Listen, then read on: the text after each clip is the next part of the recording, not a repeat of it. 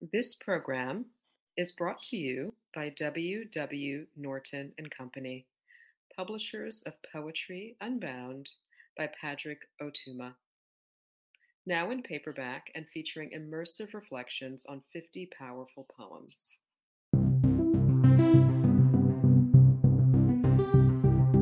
We hope you enjoy today's offering for Poem a Day, unarchived from the public domain and presented by the Academy of American Poets.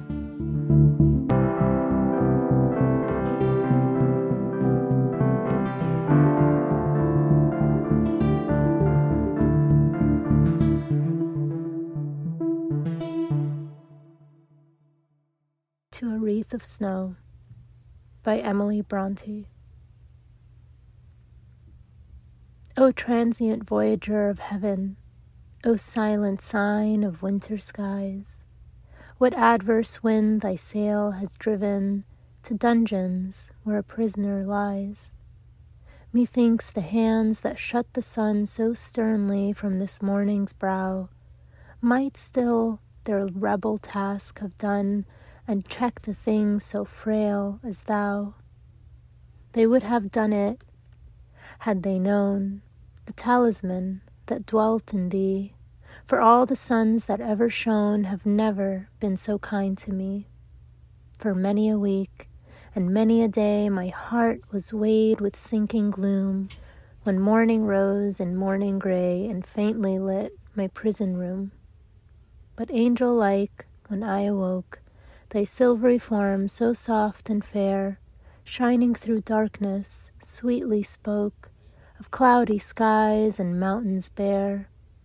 The dearest to a mountaineer who, all life long, has loved the snow that crowned her native summits drear, better than greenest plains below. And voiceless, soulless messenger, thy presence waked a thrilling tone that comforts me while thou art here and will sustain when thou art gone. About this poem To a Wreath of Snow, written in December of 1837, was published posthumously in the Complete Poems of Emily Bronte in 1908.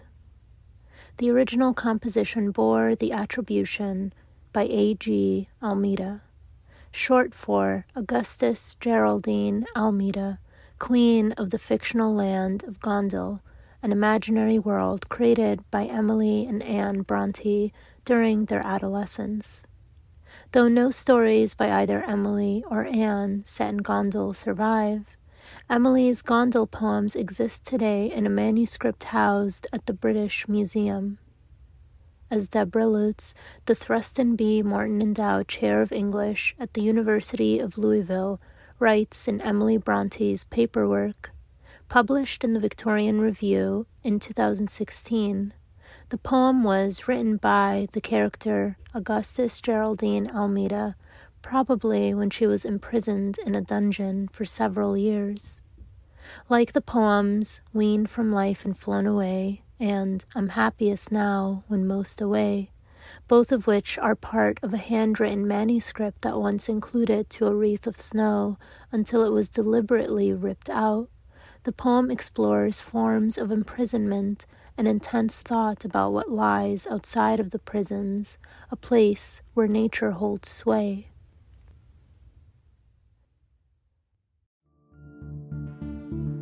Poem a Day is the original daily poetry series featuring new poems by today's poets. Produced by the Academy of American Poets, this free digital series is made possible by you, our readers and listeners. Learn more about Poem a Day and, if you can, please consider supporting this work by visiting poets.org/give.